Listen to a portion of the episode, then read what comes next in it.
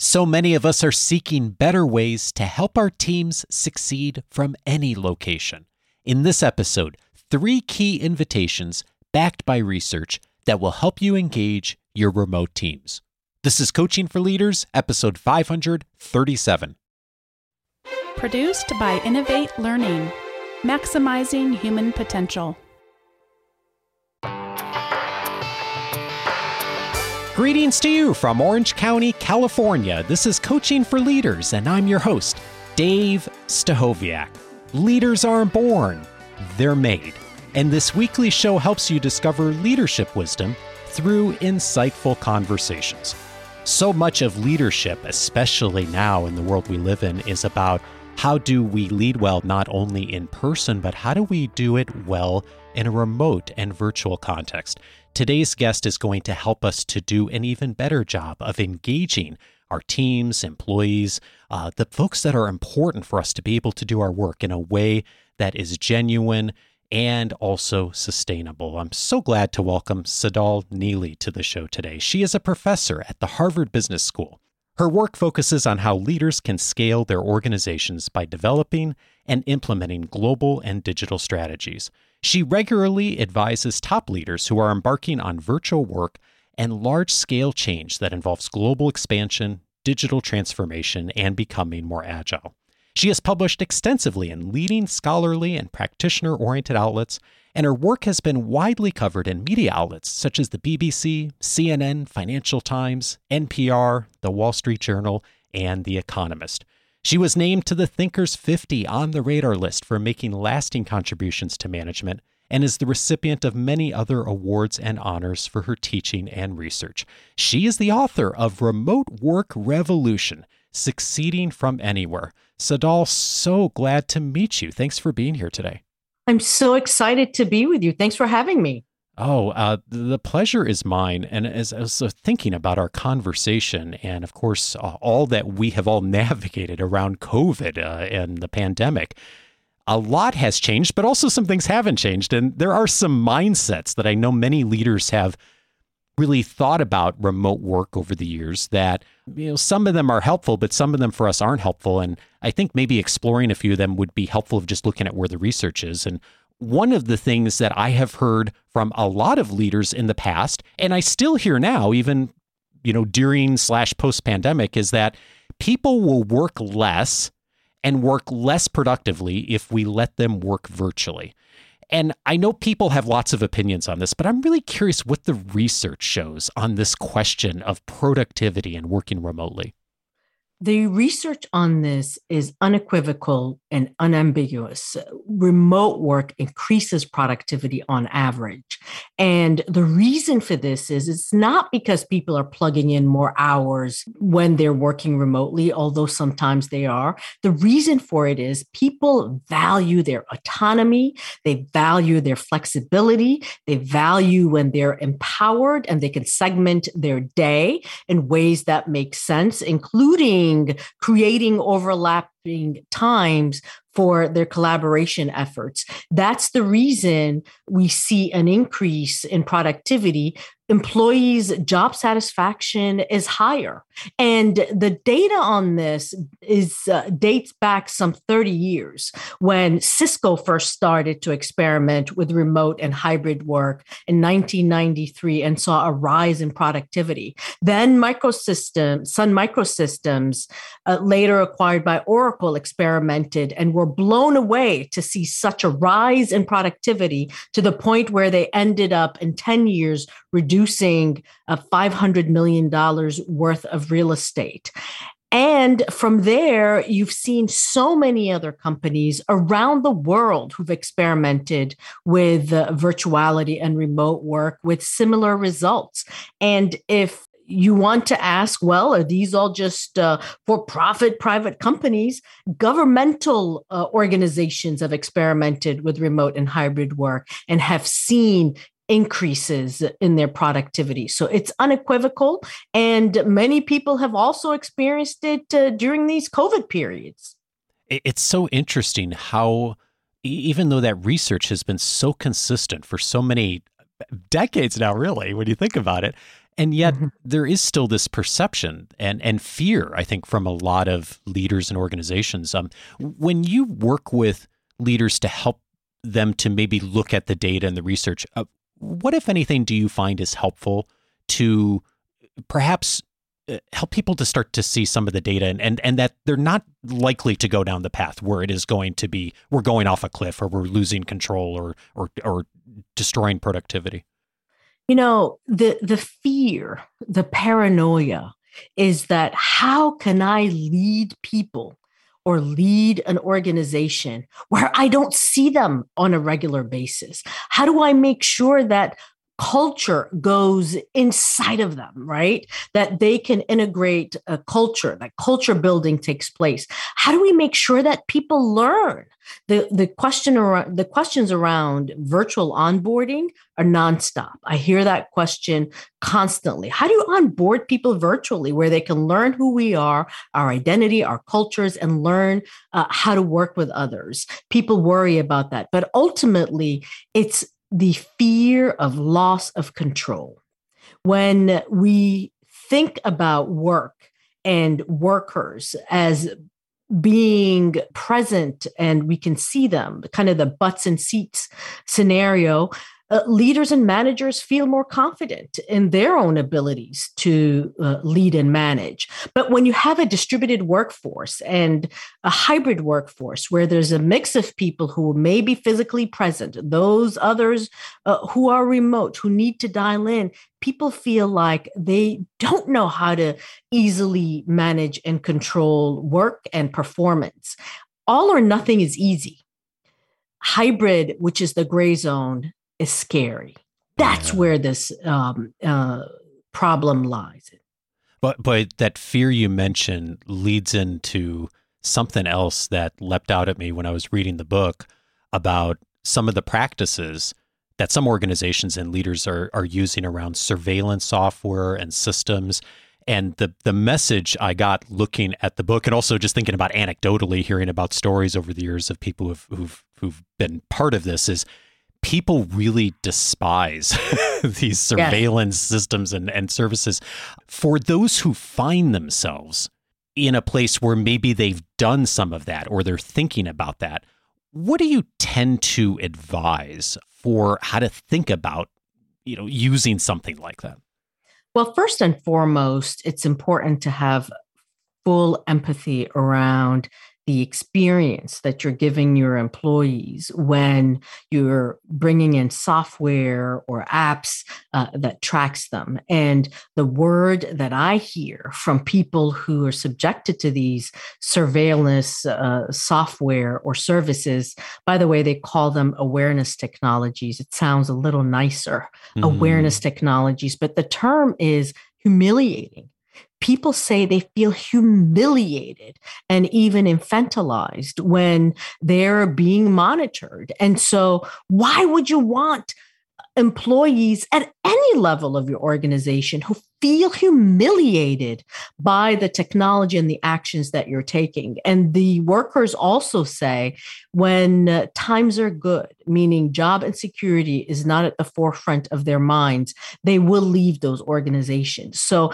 ultimately, you've humiliated people and they're going to leave, move on once you've implemented these uh, surveillance software and services. So I think it's a mistake to rely on them in order to lead and manage. You have to up your leadership repertoire and skills and learn how to lead people that you don't see every day, grounded on outcomes, not in detailed processes and management, grounded on trust this is the key thing with remote and hybrid work. We must trust people. We confer trust. We equip people. We empower people. We coach people to do better if we're concerned about performance. But micromanagement or any type of surveillance activities will backfire. And this is what we've learned from the data. I can, I guess I can get to a place where I can see philosophically how a person or organization could say, okay, I want to monitor people. I, I, don't agree with that, by the way. I'm in your campus at all, but uh, but I could see where someone could get there philosophically. But on a practical level, even if you're there philosophically, it just it just sounds like a recipe for backfiring on you. Like even if you want to do that, like the the results and the research seem really clear on this that going down that route is just such a such a bad decision on so many levels. I, I'm sure there are exceptions somewhere, but boy, it just does not seem like a helpful thing to do. It doesn't. Uh, and the thing about it is the managers who may use these softwares don't always think that I'm mon- monitoring people, the clicks and the the movements. Uh, at times, it's maybe by putting these systems in, we will always be present together with each other. Uh, it just doesn't work. It doesn't work. It hasn't been effective. But yet, at the same time, we have seen an explosion in uh, the sales of uh, these systems. My question is as we are entering an era where the war for talent is going to be fierce, a labor market that's going to be fierce, how will uh, the organizations and lead- leaders fare who've relied on these systems? It's a, it's, a, it's a question that we will see answers to sooner or later. Yeah, indeed. And it seems likely sooner given everything going on with the economy and so much change happening um, and the tight labor market at the time we're recording this. Um, it, it, something you said a minute ago I loved, which is the invitation of this is an opportunity for us to up our game from a leadership standpoint. Instead of relying on a software or awareness technology or what or whatever, is let's let's instead use this as an opportunity to do better as leaders. And one of the reasons I wanted to talk to you is I just I, I love that you really carve out in the book, you know, a lot of work on specifically how leaders we can do a better job at engaging remotely. And in particular, there's there's three areas that you really invite leaders to to look at and to move in on in order to engage better. And I think that's something that has come up a lot as I think about conversations in the last years. How do I engage better in a remote environment? And one of the things that you invite us to do is something you call structuring unstructured time for informal interactions. What is so important about structuring unstructured time? Structuring unstructured time is incredibly important in an environment where we can't easily hold water cooler conversations or cappuccino conversations, or if you're in England, tea kettle conversations, where the informal engagements ultimately help and shape our relationships with one another and they help and shape our work as well. So, in a remote or distributed environment, you don't have the occasion to have these because we were not going to have these serendipitous encounters. So, what you do is you actually deliberately set the times in these micro moments throughout your interactions with your group, with your team, with your stakeholders to connect informally before the formal business begins. So, for example, uh, consider a one hour meeting. Say you have a one hour meeting, 60 minutes. Structuring unstructured time would mean that you would take six, seven minutes at the top of your meeting time, which is about 10% of the time, and actually have informal conversation. You can check in. Different teams and groups do them differently. It could be this is our sharing period. Let's go round robin. Everyone, tell us how you're doing today or what's going on where you are today in your context. It could be inviting people to use second communication channels like the chat functions in these various video tools to chat in what's the one adjective adjective to describe how you're doing today mm. it's just revealing how people are experiencing their world their lives at that moment and uh, it really helps with the social lubrication that's needed for the formal work you continue to get to know one another you continue to uh, see people and uh, where they are, but yet you're not doing it for an extensive periods of time. Now, what we've learned is that people from different cultures experience structuring unstructured times differently. In the US, it's like, wait a minute, you want me to take six, seven minutes in my one hour meeting to just chit chat? That's like a waste. In Latin America, the Middle East, people say, that's not enough time. We're friends now. We need 20 minutes. Oh, yeah. But you have to push people to be disciplined about this. And so the comfort levels differ. But once people get into the habit of doing this, that becomes their favorite part of their coming together, their meetings. I- I'm so glad you said that because I've been part of a regular meeting of a group that meets every month with some colleagues and we set a while back of the first five or 10 minutes are going to be just chit chat, checking in. And I remember when we first hmm. decided that it wasn't my suggestion. I, I had the thought, the the typical U.S. mindset you just described, like, gosh, you know, we only have this amount of time once a month. Like, it seems kind of like a waste. And and the funny thing is, is now after having done it for a while, I I would never have us go back to where we just start on the agenda. That is sometimes the most enjoyable part of the meeting. And often it does lead then to later parts when we're talking more business or organizational type things. Those connections often then provide the framework for then deeper conversation later. And and I, I think that leads me to something else that I, I get the sense that's really at the heart of this message too, is the invitation I think you make for leaders to initiate it yourself, right?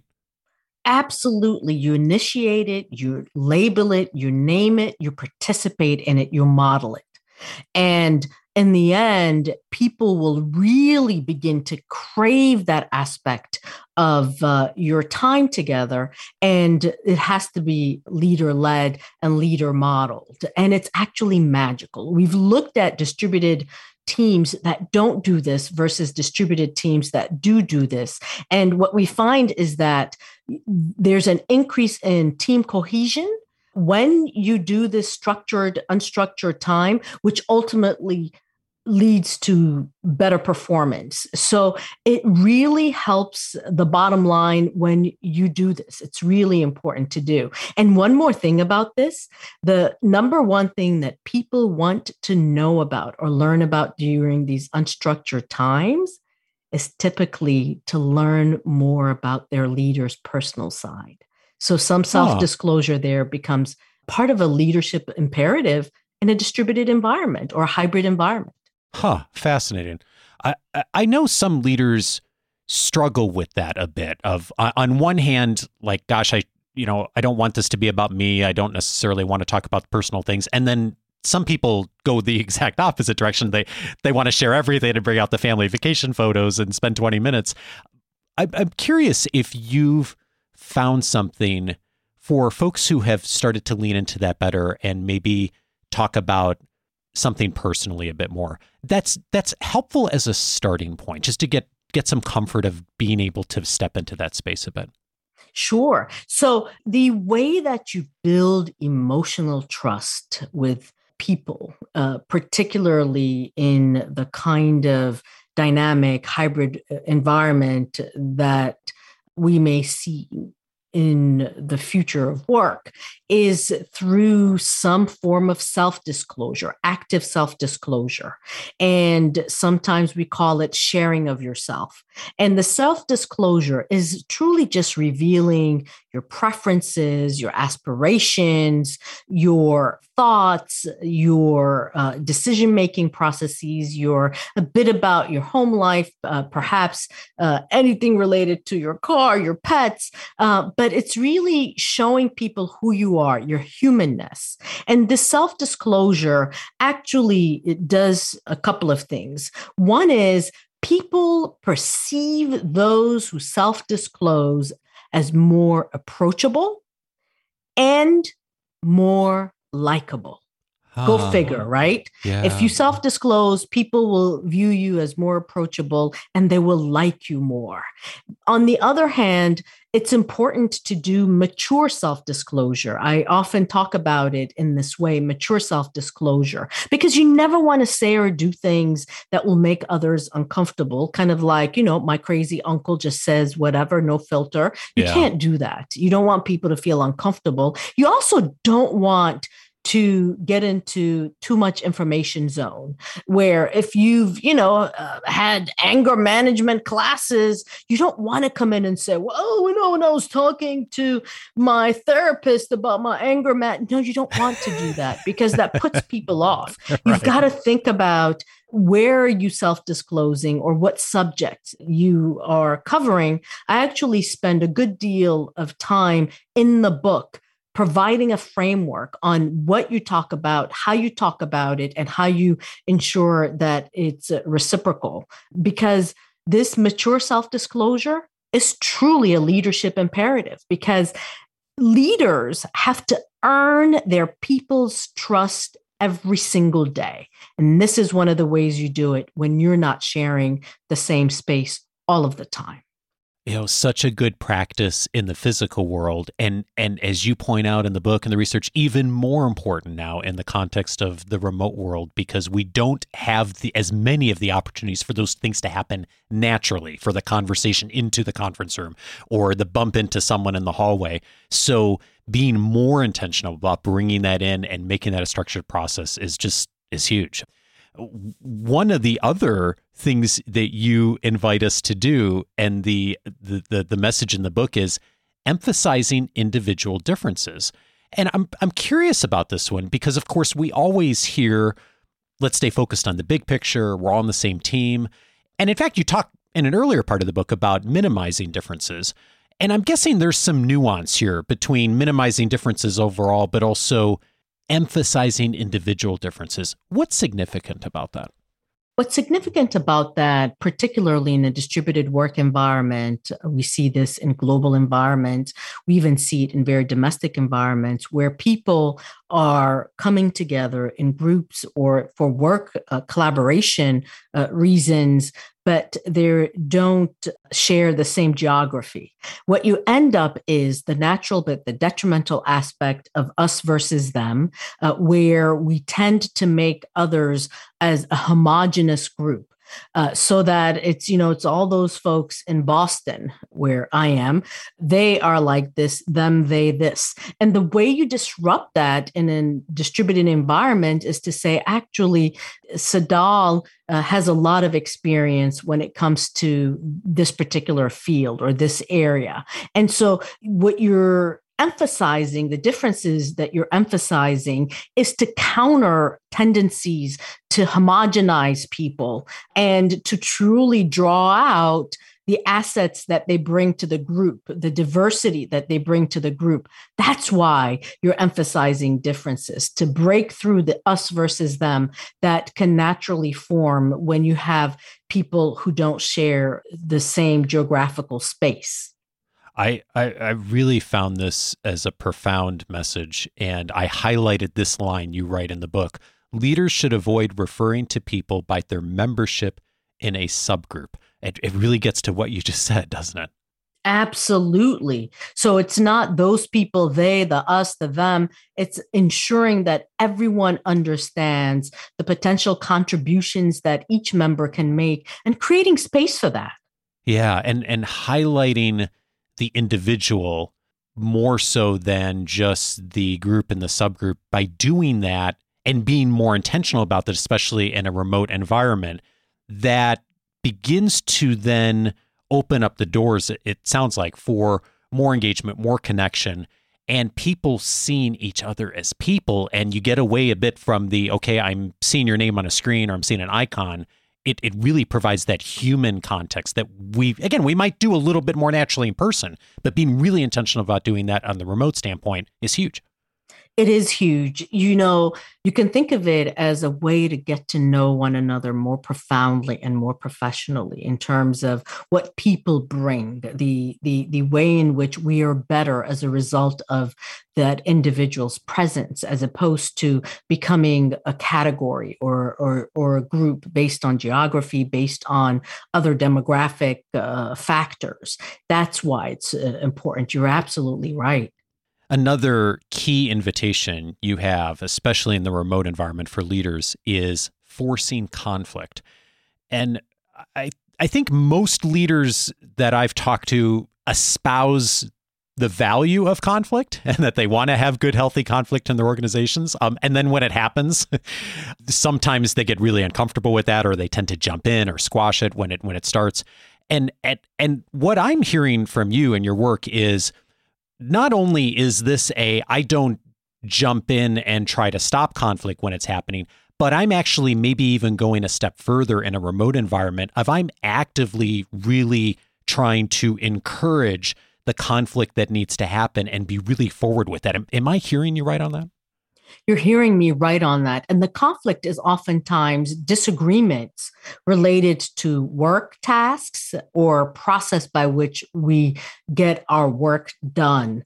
And the disagreements uh, or the conflict allows groups to think about any topic related to tasks or process very deeply so that no one person will dominate with ideas based potentially on tenure and other factors, but that in fact, when it comes to the work that we do and how do we achieve that work that we invite contests of ideas so that we get the best ones to surface no matter where it comes from among us so a quick example of this is per, suppose uh, the group is talking about how to solve a problem and uh, someone makes a suggestion i think we should do x so leaders then would say that's a, a Great. Thank you for sharing that.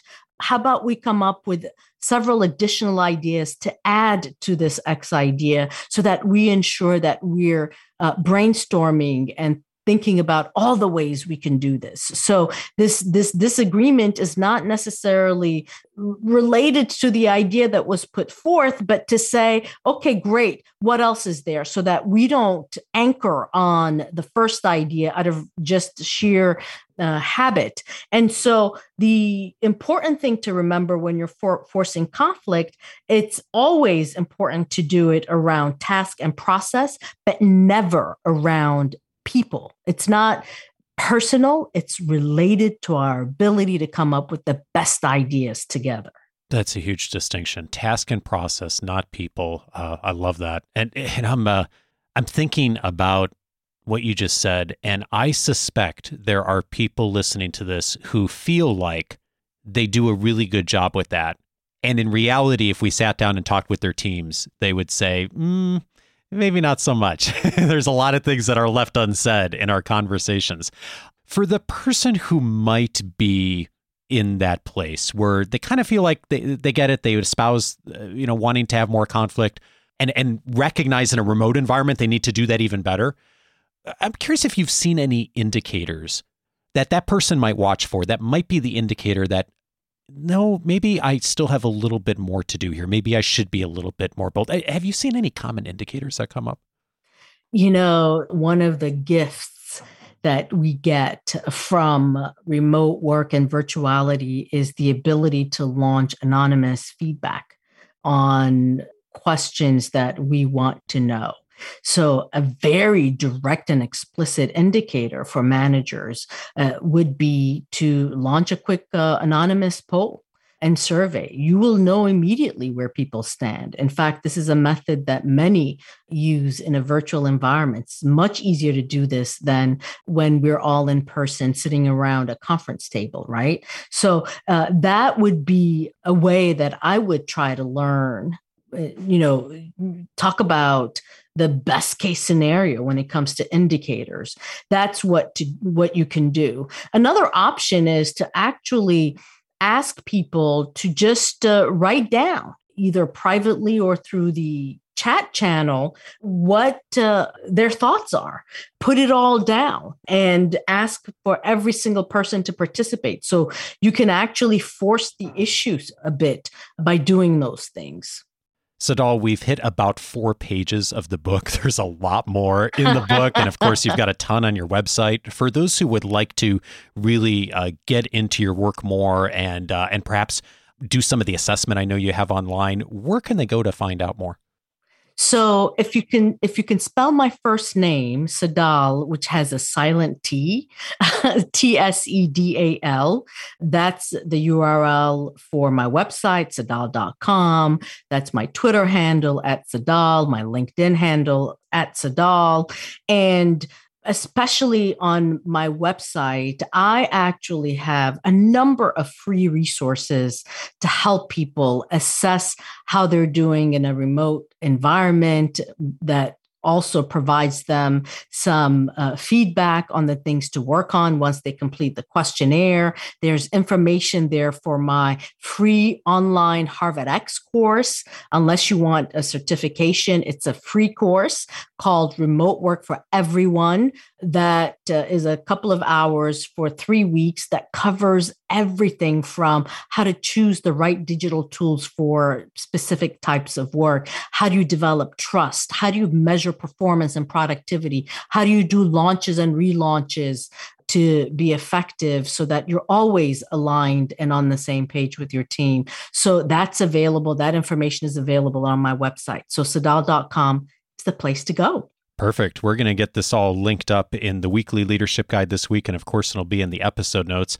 Tsedal, one of the questions I often ask people is what they've changed their mind on as they've done their work. Mm-hmm. And I mm-hmm. I have a slightly different version of that question for you. Just thinking about the journey you've been on. You've been, of course, researching this for years. And this book, while it might seem perfectly timed for COVID, actually you've been working on for several years and doing the research. And so in the middle of your research and writing this book, of course, we have this global pandemic. Yeah. I'm I'm curious as the pandemic has happened now and we've seen the fallout and we've seen organizations respond in good and bad ways and lots in between. What have you changed your mind on since the pandemic and seen so many of us struggle with this more just in the last year or so? I love that question because there is something. Uh, you know, my orientation is typically positive, forward looking. Anyone and everyone can learn anything and everything. And let's move forward. Let's live into the future. That's typically my orientation. But I always felt that technology or digital tools would be very difficult for everyone to adopt and that uh, eventually people will learn and maybe 20 30 40% of an organization will learn how to use video conferencing will learn how to use you know internal social media tools. But never in my life had i ever imagined that you would have these wholesale digital tools migrations that happened so fast once this global pandemic hit. So I have changed my mind on how quickly people can learn and adopt technologies when it's truly necessary and when it becomes a lifeline. I've been blown away by that piece. So I will never, ever underestimate people and technology again. Tsedal Neeley is the author of Remote Work Revolution Succeeding from Anywhere. Tsedal, thank you so much for your time and your work. Thanks, Dave. It's great to have been with you today.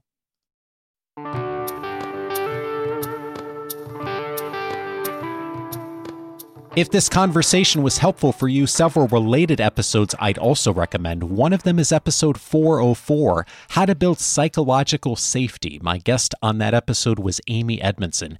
Amy is one of Tsedal's colleagues at Harvard and uh, is also mentioned in her book as well because of the critical nature for leaders to understand the principles of psychological safety. And even if your larger organization doesn't yet subscribe to those principles and is leaning in on that, there's a lot that you can do as an individual leader to create and support safety inside your organization. And as Tsedal talks about in her book, a lot of that is so critical in remote work. Episode 404 for details on that. I'd also recommend episode 509, Transitioning to Remote Leadership. My guest on that episode was Tammy Bjelland. Tammy's organization, Workplaceless, uh, helps organizations to make the transition to remote leadership. And in that episode, we talked about some of the practical steps you can take uh, in your organization for your team to make that transition, what works, what doesn't, and some of the trends that Tammy's seen uh, in the pandemic and post pandemic world. Episode 509 for those details. And then finally, you heard Tsedal talk about the dangers of humiliation and why we need to be cautious about that as leaders and making sure we're not in a place where we're allowing or maybe even causing humiliation in our organizations and with our people. We've heard that echoed now again and again in recent episodes. Uh, most prominently, that was mentioned in episode 529, The Way Out of Major Conflict with Amanda Ripley. She talked about the destructive nature of humiliation and a ton of the other research around how we really do cause major conflict and, and cause things really to blow up if we're not careful and if we don't know what the trends are. And all of us are capable of falling into those traps episode 529 for a lot more detail. All of those episodes you can find on the coachingforleaders.com website. If you haven't yet set up your free membership, I'm inviting you to do that so you can search the entire library by topic. One of the topic areas we have many episodes filed under is remote work. And as you heard Tsedal talk about today, yes, many things have changed, of course, since the pandemic. And yet, a lot of the research and practices have been very consistent for years, in fact, decades on what works in a remote environment and what doesn't. We've aired many episodes over the years. That's a helpful place to go looking in for more details, many other episodes on remote work. If you set up your free membership, you'll be able to search the entire library by any topic, including remote work. Plus, you'll get access to all of the free audio courses on the website, my own personal library, the book notes. Uh, Tsedal's book is in there as well, all my highlights and things that I found useful during the reading, my interview notes, a ton more and of course, access to my weekly leadership guide that comes each week after the episodes with links, resources, and some of the most useful articles, podcasts, and other resources I've been finding online for you during the week that I think will support you in your leadership development. All of that at coachingforleaders.com. Set up your free membership and you'll be off and running. And I will see you back next week for our next conversation on leadership have a wonderful week and see you back on Monday. Take care, everybody.